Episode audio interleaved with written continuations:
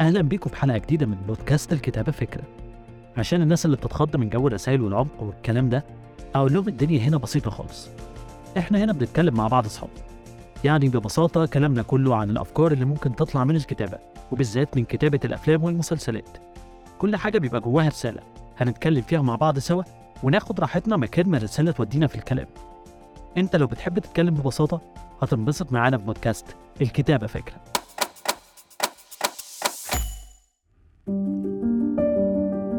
طبعا الفترة الأخيرة شفنا ال AI اللي هو الذكاء الاصطناعي إزاي بقى موجود في كل حاجة في حياتنا. التكنولوجيا من زمان هي موجودة في حياتنا بس هي دلوقتي أكتر حاجة موجودة بنستخدمها في كل تفصيلة. يعني حتى بتستخدموها دلوقتي عشان تسمعوني. ومؤخرا التكنولوجيا بقت عمالة تاخد مكان أكبر في حياتنا. يعني لسه زي ما كنت بقول لكم من شوية ال AI شفنا إزاي عمال يتطور ويعمل كل حاجة. شفنا أغاني بحالها ممكن تتعمل بالاي اي وممكن الموضوع يتطور وتوصل لأفلام وهو ده اللي بيحاولوا يوصلوا له. بس هو بقى التطور ده أصلا مفيد للإنسان ولا هيضره؟ أكتر سؤال الناس بتسمعه دلوقتي هو ده التطور ده هيفيد الإنسان ولا هيضره؟ والإنسان نفسه دوره هيبقى إيه لما الذكاء الاصطناعي يبقى بديل في كل حاجة؟ ولا لسه برضه هتفضل اللمسة الإنسانية دي مهمة؟ وطبعا عشان إحنا هنا كل حاجة بنربطها بالأفلام فالسؤال ده بالذات بتاع التطور ده هيفيد الإنسان ولا هيضره؟ وهيخلي اللمسة الإنسانية دي ممكن نستغنى عنها ولا لأ؟ شفناه بالتحديد في واحد من أحسن الأفلام اللي اتكلمت عن التكنولوجيا لأنه اتكلم فيه بذكاء قوي في إطار قصة وسيناريو مش مجرد رسائل بتتحط في وشك وخلاص. الفيلم ده هو فيلم هير لواكين فينيكس وسكارلت جوهانسون وإيمي آدمز ويمكن ده أكتر فيلم من الأفلام اللي اتكلمت في التكنولوجيا وبحبه ولأنه هو قريب من حاجات كتير بتحصل دلوقتي. وهو واحد من أجمل أفلام الفانتازيا الرومانسية. قصة فيلم هير بتدور في المستقبل اللي بقى فيه ال AI بيعمل حاجات كتير. والإنسان بيعتمد عليه في كل حاجة تقريبا حتى في المشاعر. فبنلاقي القصة بتتكلم عن البطل ثيودور اللي بيعاني من الوحدة وبيشتغل في مهنة غريبة وهي إنه بيكتب رسائل للناس يعبروا بيها عن مشاعرهم لبعض لأن هما ما بقوش يعرفوا يكتبوا رسائل وكلام حلو لبعض والذكاء الاصطناعي ما بيقدرش يوصل مشاعرهم زي ما هم عاوزين. ورغم مهنة ثيودور دي لكنه بيعاني من الوحدة الشديدة وفي نفس الوقت بيتم الكشف عن تشغيل أذكى نظام ذكاء اصطناعي عرفته البشرية بيخليك تتعامل مع شخصية بتتفاعل معاك. وبيقرر ثيودور بسبب وحدته إنه يشتري النظام ده علشان يتكلم مع صوت الذكاء الاصطناعي اللي اختار إنه يكون صوت بنت اسمها سامانتا. وبيبدأ ثيودور مع الوقت يتعلق بسامانتا خصوصا وإن نظامها الذكي مخليها تقدر تتعامل معاه بأفضل شكل لأنها طبعا فاهمة أفكاره وده بيخليها تشاركه فيها بأحسن طريقة تخليها أحسن حد هو ممكن يتكلم معاه لأنها عندها نفس الاهتمامات والأفكار. وده طبعا بسبب نظام الذكاء الاصطناعي اللي بيخليها عارفة إزاي تتكلم مع ثيودور في الحاجات اللي تهمه. ومع الوقت ثيودور بيلاقي إن سامانتا هي دي الشخص المثالي في حياته بس ما بيبقاش عارف إزاي ممكن يتعامل مع تعلقه بذكاء اصطناعي وإزاي هيكمل معاه حياته ويتجوزه. آه هو كان عاوز يتجوز الذكاء الاصطناعي لأن هو شافه أكتر حد فاهمه وكان بيدور على طريقة يشوف بيها الذكاء الاصطناعي ده متجسد قدامه في صورة بنت علشان يقدر يتجوزها. قصة غريبة شوية يمكن من كام سنة أو وقت صدور الفيلم كنا نقول دي صعبة. بس طبعا مع تطور التكنولوجيا دلوقتي نقدر نقول إنها ممكن تبقى واقع. يعني في ابس كتير دلوقتي ممكن تتكلم فيها مع ذكاء اصطناعي ويقدر يطور نفسه في تعامله معاك فيعرف اهتماماتك وأفكارك ويشاركك فيها. فخلاص ما بقاش في حاجة صعبة على التكنولوجيا. وبالتالي يعني ممكن يكون الفيلم أتوقع حاجات كتير حصلت دلوقتي. سيناريو الفيلم اللي كتبه سبايك جونز قدر إنه يعيشك في تفاصيل رحلة ثيودور مع الذكاء الاصطناعي لدرجة إنك ممكن تتفاعل مع قصة الحب الغريبة اللي بتحصل بين ثيودور وسامانتا وبتتمنى إنها تكمل وإنهم يلاقوا طريقة يتواصلوا بيها مع بعض غير الصوت. والسيناريو الرائع اللي كتبه سبايك جونز خد عليه جايزة الأوسكار عن أفضل نص أصلي. السيناريو فضل يمشي مع تطور القصة بين ثيودور وسامانتا للآخر، يعني بنشوفهم في الأول لسه بيتعرفوا على بعض وبنشوف تطور العلاقة ما بينهم وإزاي ثيودور ارتاح في التعامل مع سامانتا لأنها هي الشخص اللي قادر يفهمه. ومع الوقت طبعا وقرب النهاية بتبتدي تحس بالخوف من الفيلم لأن الفيلم بيلمس جزء واقعي جدا في الحياة إيه اللي التكنولوجيا ممكن تعمله في البشر؟ طبعا السؤال ده شفناه في أعمال كتير قوي بس في فيلم هير السيناريو خدها لشكل مختلف.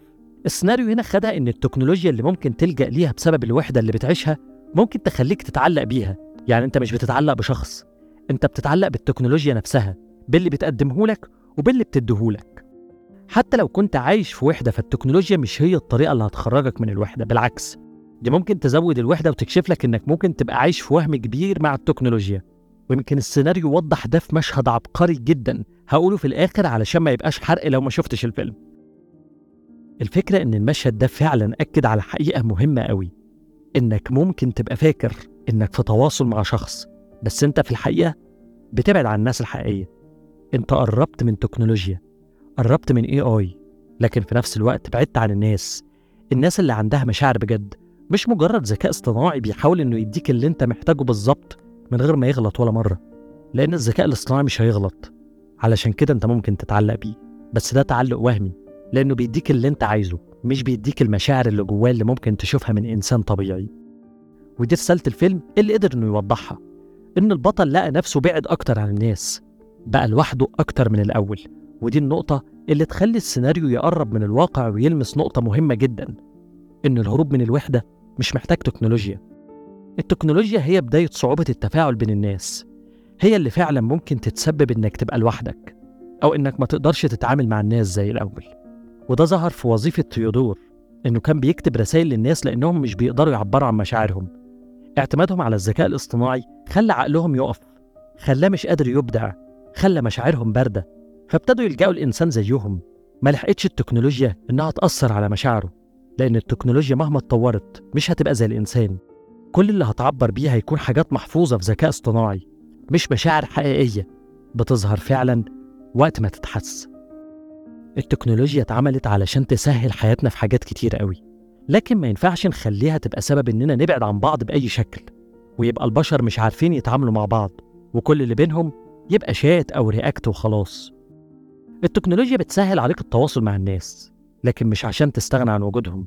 حتى لو بتتكلم مع حد على الشات بالساعات ده ما بيبقاش كفاية. انت شايف كلامه بس مش شايف الشخص ولا سامع صوته ولا انفعالاته. مهما حسيت بالوحدة مش هيكفيك تتكلم مع اللي بتحبه على الشات. مفيش حاجة هتساوي إنك تسمع صوته ولا إنك تشوفه وتشوف تعابير وشه ولا إنك تشوف ضحكته وتسمعها. في ناس كتير بتتريق على ال voice notes الطويلة بس بالعكس لو ركزت هتلاقي إحساس إنك سامع صوت اللي بيكلمك بكل اللي فيه فرحة أو توتر أو حزن أو حتى وهو بيضحك بيحسسك بالحياة الحياة اللي بتختفي ورا كلام الشات.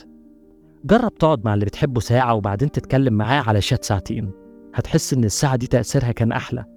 التواصل مع الناس هو ده اللي بتحتاجه لأن التكنولوجيا مش هتعوضك الوحدة التكنولوجيا هي اللي هتخليك وحيد. ممكن الكلام عن إن التكنولوجيا بتبعدك عن الناس يكون مكرر شوية بس رسالة الفيلم خلتك تفهم الموضوع بشكل أعمق. إنك ممكن تتعلق بالتكنولوجيا تتعلق باللي مش موجود. وبدل ما تحاول إنك تحل أزمة إنك متعلق بحاجة مش موجودة اللي هي التكنولوجيا يبقى من باب أولى بقى والأسهل إنك تحل أزمتك مع الناس. تحل أزمتك في إنك بعيد عن الواقع وعن الناس الحقيقية. أوقات ممكن تتعلق باللي بتقدمه لك التكنولوجيا أو تتعلق بالتكنولوجيا نفسها وتنسى إن في حياة وبشر مستاهلين إنك تبقى معاهم. واقع تعيشه ويبقى حقيقة مش وهم دخلت جواه. الواقع هو اللي بتعيشه. بتعيشه مع اللي بتحبهم ويحبوك. خليك مع المشاعر الحقيقية. ما بنقولش إن إحنا نهمل التكنولوجيا خالص ولا نبطل نتعامل بيها. بس نحاول إنها ما تبقاش بديل عن الإنسان. ما تبقاش بديل عن تعاملنا مع بعض. تبقى وسيلة لمساعدتنا. لكن ما تبقاش هي الأساس اللي تخلينا ننسى كل حاجة حتى المشاعر. ده اللي كان عاوز يقوله فيلم هير ودي كانت رحلتنا مع الفيلم اتفرجوا عليه ومش هتندموا الفيلم حلو جدا ومسلي ومش ممل خالص. سيناريو الفيلم جميل وتمثيل واكين فينيكس هايل ووصل مشاعره كلها وسكارلت جوهانسون في دور ظهرت فيه بصوتها بس عملت أداء عظيم جدا حسسك بالحيرة اللي بتدور في الذكاء الاصطناعي إنه مش قادر يعمل واقع. وموسيقى الفيلم كمان جميلة. الفيلم بصراحة مبدع في كل حاجة اتفرجوا عليه ومش هتندموا لأنه فيلم رقيق وممتع ورسالته هتخليكم تفكروا أكتر في معنى الحياة أو بالأصح معنى الواقع. أتمنى الواقع بتاعكم دايما يكون أجمل. إحنا كده حلقتنا خلصت لو عايزين تسمعوا المشهد اللي كنت بقول عليه تقدروا تكملوا الحلقة معايا. واللي مش عاوز المشهد يتحرق ممكن ينهي البودكاست دلوقتي وأقول له سلام ويومك أحلى يوم يا مستمع الجميل. واللي عاوز يسمع المشهد يخليه معانا علشان هنقوله دلوقتي. نروح بقى للمشهد اللي لخص رسالة الفيلم وكشف إن التكنولوجيا ممكن تعيشك وهم يبعدك عن الواقع. المشهد كان فيه ثيودور بيكلم الذكاء الاصطناعي سامانتا وبيسألها أنت بتكلمي حد غيري دلوقتي؟ هي رفضت ترد في الأول لكن بعد إلحاح منه قالت له آه أنا بكلم حد. سألها بتكلمي كام واحد غيري دلوقتي؟ قالت له أنا بكلم 8316 شخص. بيبص للناس حواليه في المكان وهو بيتخيل إن هي ممكن تكون بتكلم أي حد منهم بيتضايق أكتر ثيودور وبيسألها أنت بتحبي حد تاني غيري؟ بتحاول تقول له إنها مش عاوزة تتكلم في الموضوع ده وبيفهم إنها بتحب حد تاني وبيسألها عن العدد بيقول لها أنت بتحبي كام واحد غيري؟ فهنا سامانتا بتقول له أنا بحب 641 شخص غيرك بيتصدم ثيودور وبتحاول سامانتا إنها تشرح له إن ده غصب عنها وإنها مجبرة تتكلم مع ناس تانيين وهو بيكلمها لأنها في الأول والآخر ذكاء اصطناعي وده اللي المفروض إن هي تعمله لكن هو بيكلمها إن كان بينهم علاقة وما ينفعش إنها تحب حد غيره لكن في الآخر من الصدمة بيظهر عليه إنه فهم إنه هو كان عايش في وهم كبير وبينتهي المشهد بجملة عبقرية من الذكاء الاصطناعي وهو بيقول لثيودور I am yours and I am not yours You're, you're mine or you're not mine. No, Theodore. I'm yours and I'm not yours. المشهد عبقري وجميل جدا وكمية الأحاسيس اللي طلعت من سكارلت جوهانسون ومن واكين فينيكس بتقول قد إيه هو اتصدم وفهم إن هو كان عايش في وهم. اتفرجوا على المشهد ده تاني هتلاقوه على اليوتيوب وهتلاقوا واحد من أعظم مشاهد الفيلم اللي لخصت الرسالة. عشان كده كان لازم أتكلم عليه معاكم. كده المرة دي خلاص الحلقة خلصت رسمي مفيش حاجة تاني هنحرقها. استنوني في حلقات جديدة مع أفلام تانية في بودكاست الكتابة فكرة. أتمنى تكون عجبتكم الحلقة من بودكاست الكتابة فكرة تقديم وكتابة عادل أبو الفضل design و branding أحمد رأفت وحبيبة حجاب. تقدروا تسمعوني من سبوتيفاي Apple Podcasts SoundCloud بوديو وأنغامي. شكرا ليكم على استماعكم واستنوني في حلقات تانية من البودكاست المفضل ليا عشان بكلمكم الكتابة فكرة.